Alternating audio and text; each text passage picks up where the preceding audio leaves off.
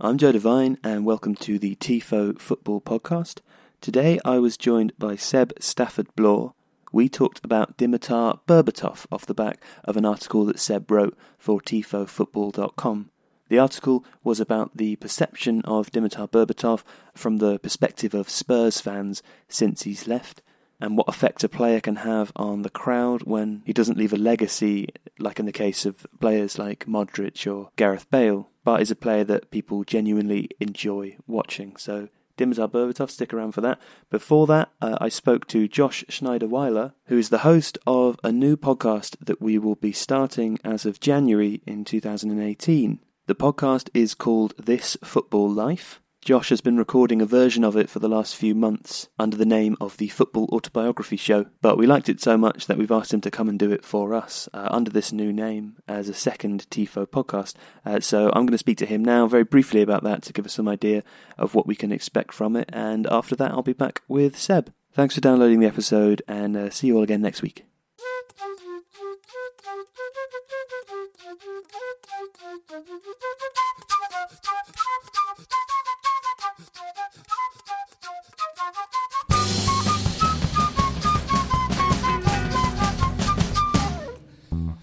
Okay, so we're joined by Josh now, uh, who, as of January 2018, in case you were confused, uh, is going to be joining the TIFO ranks with uh, the, the second of what will then be our three podcasts. And the podcast is called This Football Life. Um, and in it, Josh will be talking to various people who have made their careers in football, be it as a player uh, or as a physio in the case of one of the first two episodes, or uh, in, in another role within the industry.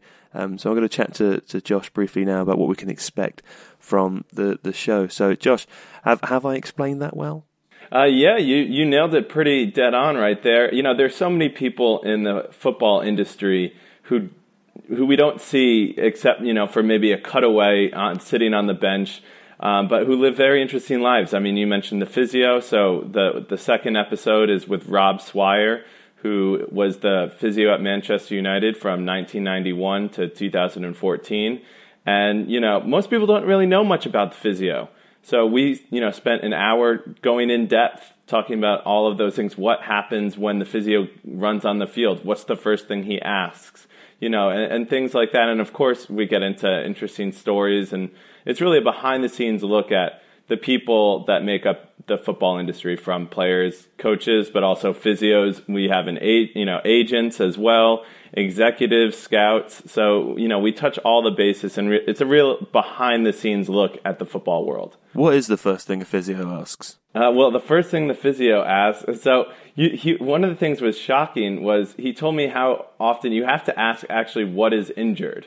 He's like because he, what he said was there was countless times where you know, he thought it was an ankle and it was actually a knee, and he right. would he would start he would start treating the wrong the wrong part of the body, and so so the first thing you always has to ask you have to ask is what what is actually injured, which is not something you'd imagine, but um, no, although I guess you know, when a doctor says where does it hurt, that's sort of the same thing, I suppose, in a way. Yeah, ex- exactly. But you'd be surprised by, I guess, how many times like someone's holding the knee, but it really means that the ankle's injured or, or something. So yeah. Interesting. And you've recorded uh, a fair few episodes before we got in touch with you as well. You'd been uh, operating the podcast, which, which, will essentially be a very a very similar a very similar tone as the, the one you were recording before, called the Footballer Autobiography Show. So I wanted to ask you a little bit about about that and uh, who what was your favorite interview from that? What was your favorite experience of recording that show? Oh, there's just so many. Um, that, so they were all like little mini autobiographies. That's why I called it the Football Autobiography Show. There's just so many. I mean, one um, that just stands out immediately was uh, I interviewed a, a player, um, an American player um, who came out with this book, um, and uh, I, I, can't believe I'm blanking on his name. Uh, Bobby Warshaw. Okay, mm. and um, he re- he wrote the most introspective autobiography I've I've think I've read since like Andre Agassi is open, and he you know he dives into like sexuality and like is it like are people in the football world can they be gay right. and like and he talks about his own experiences and um, it, it he opens up in a way that other players uh, haven't. and then James Montague, who I know he, you had uh, on, you know, doing a little uh, billionaires owners. Um, He's a podcast regular now. Yeah, and so he, I mean, he was fantastic, telling stories of going to Western Sahara and and playing in the desert there, and I mean, there's just so many interesting people um, that you know live such interesting lives. I mean, actually, the the other one that comes to mind is I interviewed um, this author Dave Thomas, who's written 18 books about Burnley. I didn't even know that was possible. Um, but you know, he's kind of you know made his retired life about being an author about Burnley and like the foremost wow. Burnley writer. You know, what's the spread there? What what is, is he choosing? Is he taking a different angle every time, or is he writing books about specific seasons? So a couple of them are seasons, a couple of them are anthologies, like you know mashups of uh, different like articles that you know other writers have had, and um, also a lot of them are like autobiographies, um, and and then also biographies, and uh, just all over. I mean, uh, you'd be amazed at how much you could write about one club. Um, but he, he did, and he did it really well, and just a fascinating guy. Okay, so the podcast is going to be available from the first week of January. Um, also, it's probably a good time to mention that uh, last week, uh, Alex and I talked about the possibility of uh, starting a, a, tactics only podcast as well, and there was a very positive response to that. So we're going to press ahead with that as well. Not entirely sure what format it's going to take as it stands. So we're going to have a bit more of a chat about it, um, and hopefully it will launch around the same time, possibly a little bit, little bit later um, than Josh's show. But this football life, uh, it's going to be a Tifo podcast. We're really excited about it, um, and we'll be sure to tell you lots more about it uh, as and when uh, it is appropriate. Josh, thanks very much for joining us. Thanks for having me on. Dimitar Berbatov is a bit of maybe an enigma's too strong a word for him, but he was certainly a player who was maybe maybe you would describe him as as as a luxury. Uh, I'm not sure. How how do you how do you see him generally, Seb?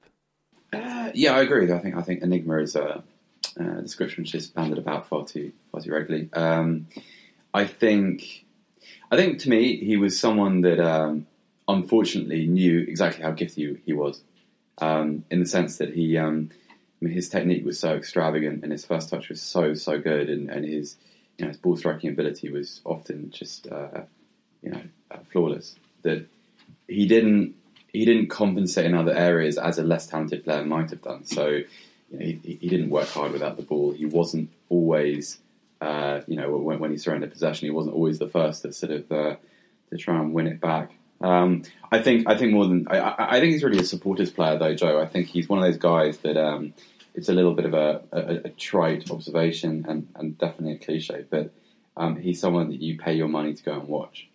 You mentioned his work rate there, and that, that's always interested me because you know he, like some other players, I suppose Mesut Ozil is someone else you could consider who also potentially fits into that luxury player role. Uh, there are players who have a more languid style, and uh, I suppose there's two sides of the fence really that, that supporters or onlookers can sit there. One of which is to say he's not working hard enough, and that's clear from a lack of running or you know a slower movement generally. Another is to say that he's more intelligent or has a slightly different style of play, or that you know when when he turns on the pace he might surprise defenders. It sounds it sounds from what you're saying like you think it might be uh, the the former in that he was maybe just not working as hard as he could have. Yeah, I, I think that there might be a simplification there because I, I, think what you definitely say is I'm not sure Berbatov would have been any better had he worked any harder, uh, which which sounds like a sort of a, a contradiction, but is the way he played the game, what he did with the ball, the way he he I mean, for instance, the the partnership he had with Robbie Keane at Tottenham is a classic example of this. Didn't really depend on on sort of um, you know uh, muscle jarring work rate or you know, energy sapping runs into channels. It was more a, yeah. I mean, I, I the, the Özil thing is is interesting because I, I, I think what, what you'd say with him is not if he worked harder would he better be, would he be a better player. It's if he worked harder or if he gave the perception of working harder, would he be um, would the team as a whole, for instance, sort of Arsenal's high press, would that be stronger? Yeah. Um, and of course, in, in, for, for Tottenham didn't really play like that. Tottenham didn't, uh, under Martin Jol, didn't rely, and you know, uh, certainly not under Juande Ramos, didn't rely on any kind of high pressing. That they are not the Tottenham they are today. Um, and so it was more of a kind of um, I think sort of the, the, the flaws in Berbatov's game only really became relevant when he moved to a bigger club, when he moved to a club who were, you know, regularly competing in the Champions League and at the top of the Premier League. Um, is that what is that what happened when he moved to Manchester United? I don't know. I, I, I think um, I think two things happened. I think possibly a little bit of that. I think that um, he, if you look back um, at the sort of the, the characters that Alex Ferguson got the most out of, they generally don't fit the sort of the the Berbatov mold. And maybe you could make an argument for saying that, that Dwight Yorke was quite a laid back character, but not in the same way. It didn't manifest in the same way as a player. Um, I think with well, the other the other comparison I was going to make would, would have been potentially Eric Cantona in some ways, but maybe more stylistically. I think Eric Cantona, uh, first and foremost, Cantona was a winner.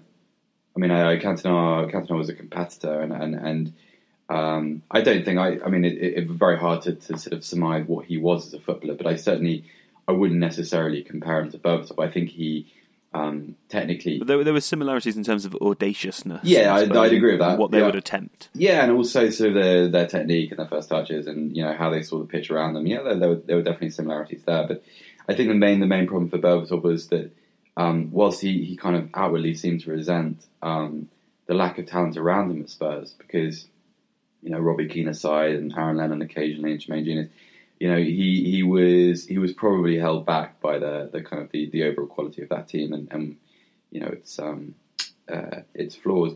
I think when he got to Manchester United, um, the idea of being one of many to him, of no longer being a special player, uh, seemed to chisel away at his ego a little bit. He's a player that needs to perform with ultimate self self belief. Um, and so when he got there and you know competing with some of the players who obviously were still at Old Trafford at the time, um, he was never going to be the focal point. Well, it was an incredible forward uh, forward line at the time as Absolutely. well. I mean, he would have been playing with Ronaldo, Rooney, and Tevez.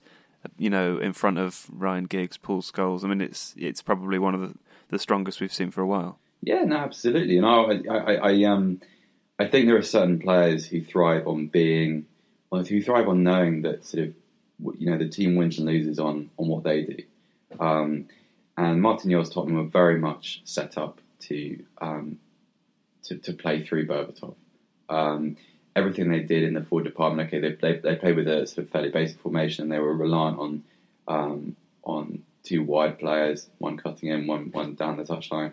But a lot of what they did centrally came through Berbatov. He wasn't a line leading player. He was someone who would always drop deep into the play, you know, and um, yeah, it's why you know Robbie Keane had the season he did. It's why Jermaine Jenas had such a good run because they had someone like that around them that, that used the ball so well and could manipulate space as well as he did.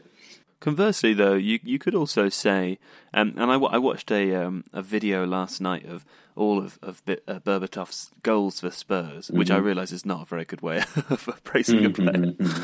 Uh, but one of the things I noticed was that he had an extraordinarily high proportion of of ridiculous goals. You know, um, I think I think there was a forty-seven or something that included all of his goals in Europe, of which there were many in the the Europa League, I think, from that first season with Spurs.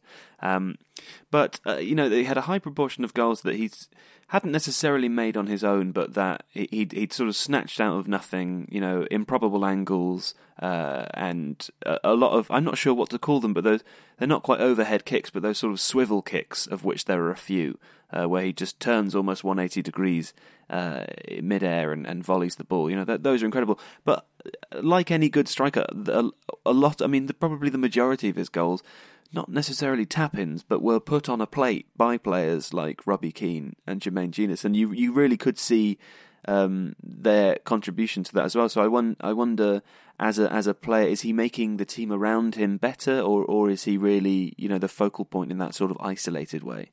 It's really hard to say. I mean, because obviously Tottenham had their limitations during his time, and they didn't actually. I mean, they won the League Cup, but as a whole, um, they didn't achieve anything as a result of him being there, and they didn't really, you know, his in in, in the way that, for instance, you know, Gareth Bale's time at Tottenham ended with a you know an enormous transfer to Real Madrid and a vast transfer revenue, and then the influx of a new group of players. That's kind of a legacy. Berbatov doesn't really have a legacy at Spurs other than the memories of what he did. Um, the point you make about sort of the style of goal is very interesting because there's there's a weird dichotomy between the very simple and the ridiculous. Um, there was a goal he scored at Middlesbrough. Um, on the last day of I think the 2007-2008 season, um, where the ball was uh, I think Hossam Ghali um, squared the ball to him, and he was he's just standing probably about five yards outside the penalty box, and he could take a touch, he could push the ball out wide to an overlapping player. I think Steed Malbranque was on the left hand side that day, um, but instead he just he just executes this perfect falling volley. Um, and Berbatov, I, I, think it's one of the things that makes Berbatov really easy to love is in that he sort of he played with this sort of love for the aesthetic, as if the way the game was played mattered to him. And I think at the time, given what Tottenham's imperatives were, you know, they, they wanted to be in the Champions League, but it wasn't a sort of a do or die situation. It was a kind of pipe dream. I think that was, I, I, I think that made him, that was a kind of compensation for any, any sort of, you know, um, what are we going to achieve? What are we going to do? What are we, what are we going to be able to do next season? How can we build around him? I'm quite certain he did make the players around him better, but I think more importantly, he made that team much more fun to watch. I think in a, in a lot of uh, certain, not necessarily all of his goals, but a lot of his uh, attempts as well.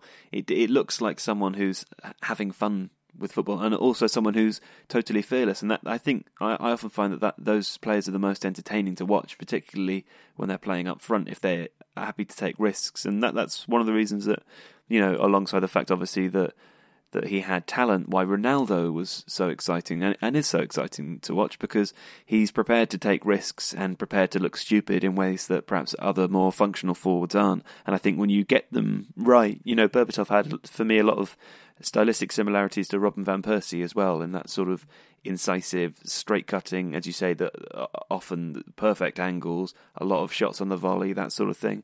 And there's there's a, there's a special magic, I suppose, around watching players like that, where you, you can almost, you know, forget the importance of the game. They just look like they're having fun. I think um, it's interesting you bring that up because I, I think the moment that sums that up best is the penalty he took in the League Cup final.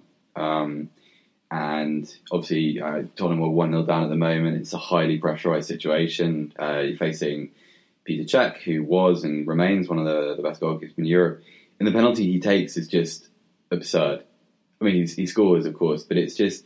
It's it, it's a moment which which kind of characterised Berbatov best because it just shows that he exists in a slightly different mental space to most other players because you you sort of okay you you in that situation, you'd imagine a lot of players would have opted for power, put their head over the ball, and just opted, you know, just made sure they got a good contact. Um, Berbatov has this weird shuffling.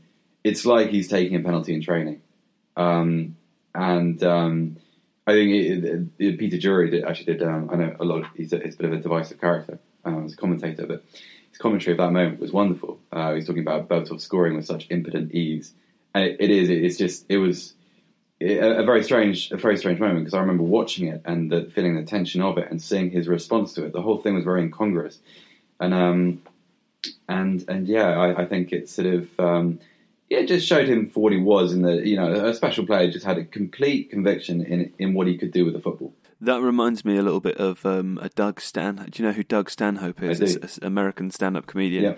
Yeah. Um, he's he's he's a very funny guy, and he's he's got this bit about home advantage. He's a big American football fan, okay. and uh, he says one of his best ideas that no one's no one's thought of before is uh, why is home advantage a thing in American football? Because you know there's so many fans of the opposing team, the away team may be uh, get a little bit nervous or feel the tension.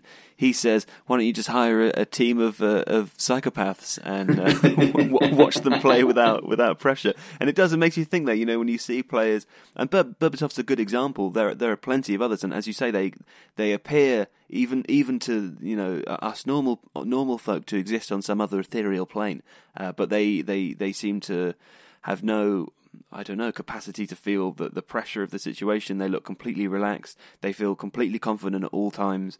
And I think, it, you know, as as anyone listening to this podcast will know, when you find yourself in a tense situation, I think the reason they're called it's called a tense situation. Is because your body has a tendency to tense up. And there are players like Berbatov where that just doesn't seem to happen. He seems as languid yeah. as ever you know and that, uh, again that I think that contributes to to making him an exciting player to watch. Yeah absolutely. We touched on Manchester United already, and I actually remember his transfer on the final day uh, of of the transfer window as the first sort of transfer deadline day uh, 24 hour news thing that I'd watched because uh, I think uh, it was it must have either I must have uh, moved moved out of home. I was living in a, in a pub uh, and uh, they had we had the TV on. I remember staying up after my shift to watch it happen. Um, but he he moved quite late. He moved to Manchester United. There was a lot of positivity around it. He was obviously very expensive at the time, and in some ways, he to me he seemed like the sort of player that Alex Ferguson would go for. In that he had a bit of attitude, he had quite a lot of style, and there was already so many uh, fantastic forwards at the team that maybe what they wanted was that extra little bit of clinical edge. It didn't quite work out. Uh, he was there for four years. He scored, you know, fairly decent return. He scored something fifty-seven goals, something like that. Um, but why why do you think it, it, it didn't work out for him, Seb? And do you, do you think if he hadn't left Manchester United, he could he could have sorry if he hadn't left Tottenham, or if he'd moved somewhere else, he could have reached some other peak, or was he already at his peak at Tottenham? I think it was mental, Joe. I think I think one of the, the difficulties he encountered at United is that he wasn't guaranteed a place in the team. Um, I think, I mean, it's it's very hard for anyone other than than the player himself to answer this, but it just appeared as if um, something about playing on that stage with those players and for that side um, chipped away at, yeah, again, his belief. Um, and when you've got a player whose entire game is underpinned by just sort of unwavering conviction, um, then when that happens, you've got a little bit of a problem. I also think, I mean, something which has been overlooked, I think, is, is that stylistically, I know Ferguson probably looked at Berbatov and saw Cantona or saw shades of Cantona in it. Yeah. Um, and, you know, that's obviously completely forgivable. Um, but I don't think he was necessarily the right player to play with some of those some some of the sort of the incumbent members of that side. If you remember some of the kind of the, the best goals, for instance, some of the best combinations between players like Ronaldo and Rooney, and um, I'm thinking specifically of that goal of the Emirates in the in the Champions League. Um, yeah, but they scored quite a few goals like that. That was a United team who liked to play Very with pace. Pace. They had it. They yeah. had a fast break in them. They didn't play on the counter attack, but they had that gear. And I think Berbatov, Berbatov was, was always a little bit of a slowdown player. I mean, you might you might call it indulgence, but he was he was someone who liked the ball at his feet. He wasn't, I mean, capable of playing a one-touch pass or a flick or you know a, a through ball, but sort of liked to dwell on the ball. And, and I think he was sort of. It's like if you've got an orchestra and one instrument has been tuned slightly different to all the rest. Um, doesn't make the instrument any worse or inferior. It's just that it doesn't quite all fit together, and I think that was a problem. And I, I think it became a, um, I think it became a, a, little bit of a vicious cycle in the sense that he, you know, that that issue existed, so he wasn't um, guaranteed a place in the team, and because he wasn't guaranteed in a place in the team, he didn't necessarily always have the the, the, the confidence to adapt in the way that he needed to. That's, that's a guess and that's just a, a, theory, but it just it just seemed that way. And I, you know, what, what seems to contradict that is that he scored an awful lot of goals for Man United.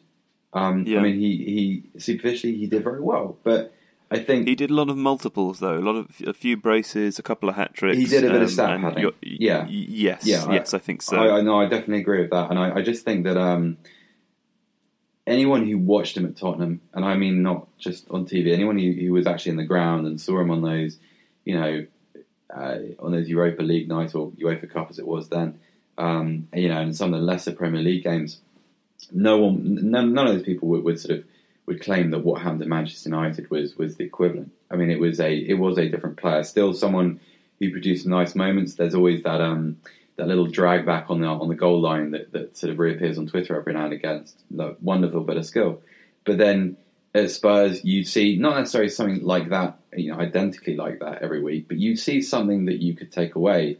I mean, I, I think beyond all the goals and all the moments, I think that, that what, what, I remember about watching Berbatov live was that when he used to say someone sort of uh, launched a 50 yard crossfield pass to him and he took it out of the air, always remember the noise the crowd used to make when he made yeah. that first touch and it was just something so it, you know had no real relevance to the rest of the game, and, and it it probably wouldn't even make like a match day highlights package, but it was just this sort of this kind of very um, primitive appreciation for a, for a basic part of the game that he just God, it was uh, yeah amazing.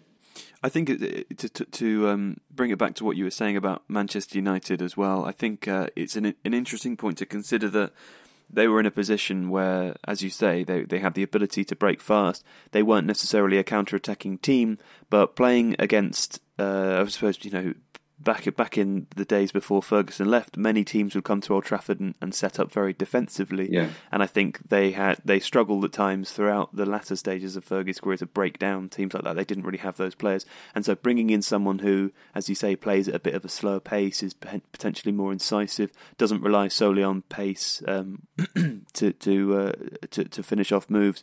Um, was an important was, was an important player to bring in for the club, but that would you know that would mean that he wasn't necessarily playing every game, and it would also mean that in potentially some of the bigger games that he wouldn't he wouldn't be the focal point. So it's I suppose it's taking on more of a of a bit part role as well, and as you say, not being not being the focal point like he was at Spurs. In fact, we're talking about him like he. he uh, he's not playing anymore. He is playing. Uh, he plays. In, he plays for Kerala Blasters, uh, although he's only played three times, hasn't scored any goals. Um, but after Manchester United, he, he moved to Fulham. Where, actually, incidentally, um, Joe, he did actually very well at Fulham. I mean, Fulham were a far worse team than the, than the Spurs side he left. And yet, um, uh, there was something about being, again, that character in that kind of side that sort of seemed to to to catalyse something inside him. I mean, he, he, you could see, you know, from his body language, the way he played, the way he re- responded to the players around him he enjoyed being that person, even though he wasn't playing at the same level again. Um, very interesting to watch that. And also, uh, we should we should uh, say, from a national team point of view, uh, he was he was fantastic for Bulgaria. Yeah. And he scored 48 goals in, in, in, 78 caps, which is quite a good return. And that's during a, you know, I mean, this is not the sort of the, the Bulgaria that got to the semi final of the 94 World Cup. This is an altogether different kind of side. I mean, he, mm. he sort of, um, he, uh, he, he wasn't playing. I mean, the, the couple players like Martin Petrov was a very good player, but you know he wasn't playing alongside um, sort of an elite generation. So the article you wrote is is about the perception mainly from from Tottenham fans. You know, you compare him to players like uh, Gareth Bale and, and Modric. You say it's slightly different in the sense that he didn't leave a legacy and Tottenham didn't win anything whilst he was there, but that there's the ability for fans, you know, now that some time has passed to remember him as a special player, someone who was exciting to watch, a fans player, as you called him. If you could broaden that slightly, would you say the same uh, for for his for his career generally? How how do you think he'll be remembered in ten years' time? It's hard. It's a really hard question because I, I think we're living in an era where um, the standard has gone through the stratosphere. In terms of you've got two players who belong in, in, in a category not only entirely of their own, but one that didn't previously exist. And so I wouldn't place, I wouldn't obviously place Berbatov anywhere near either of those, and I wouldn't necessarily put him in the category which goes beneath them, the sort of the um, the one which is sort of currently inhabited by players like Eden Hazard and previously by um, Franck Ribéry and Arjen Robben and you know that kind of stuff. I, I, I don't know. I, I, just it's also trying to trying to rate him in a sort of you know as part of a ranking system. It's almost to defeat the object because it's as if Berbatov didn't really stand for kind of um, you know, sort of more traditional football imperatives. It's a sort of he. Uh, so for me to say that he he kind of um, yeah. I, so in, in terms of sounds an awful lot like you're calling him an enigma, Seb. I'm doing everything I can not to do that. Um, I I think he'll just be remembered. It's, this is going to sound terribly pretentious.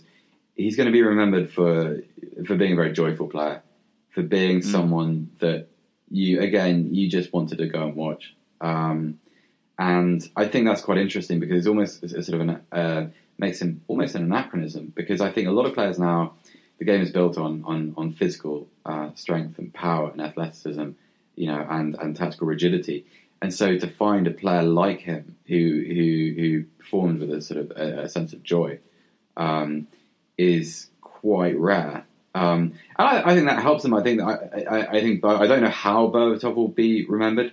But I think the point here is that he will be for a very long time because he's he's the kind of player that doesn't die. He's the sort of player, for instance, that in 40, 50 years' time, people who were at White Hart Lane, um, you know, sort of circa 2007, 2006, they'll be telling their grandchildren about. Not things like him lifting trophies or, you know, glorious marches into European Cups or Premier League titles, but just, as I did earlier, they'll talk about a touch and They'll talk about swiveling volleys. They'll talk about that weird falling, yeah, falling half volley at um, falling volley at um, at Middlesbrough.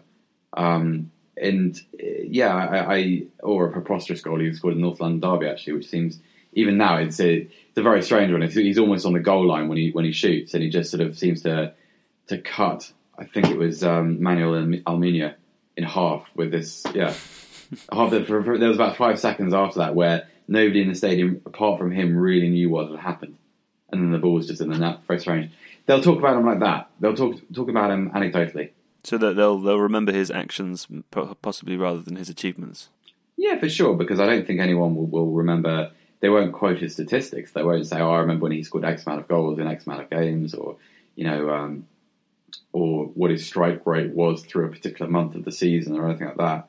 It'll just be sort of this big lump of kind of uh, extravagant football that, that, that, that people cherish.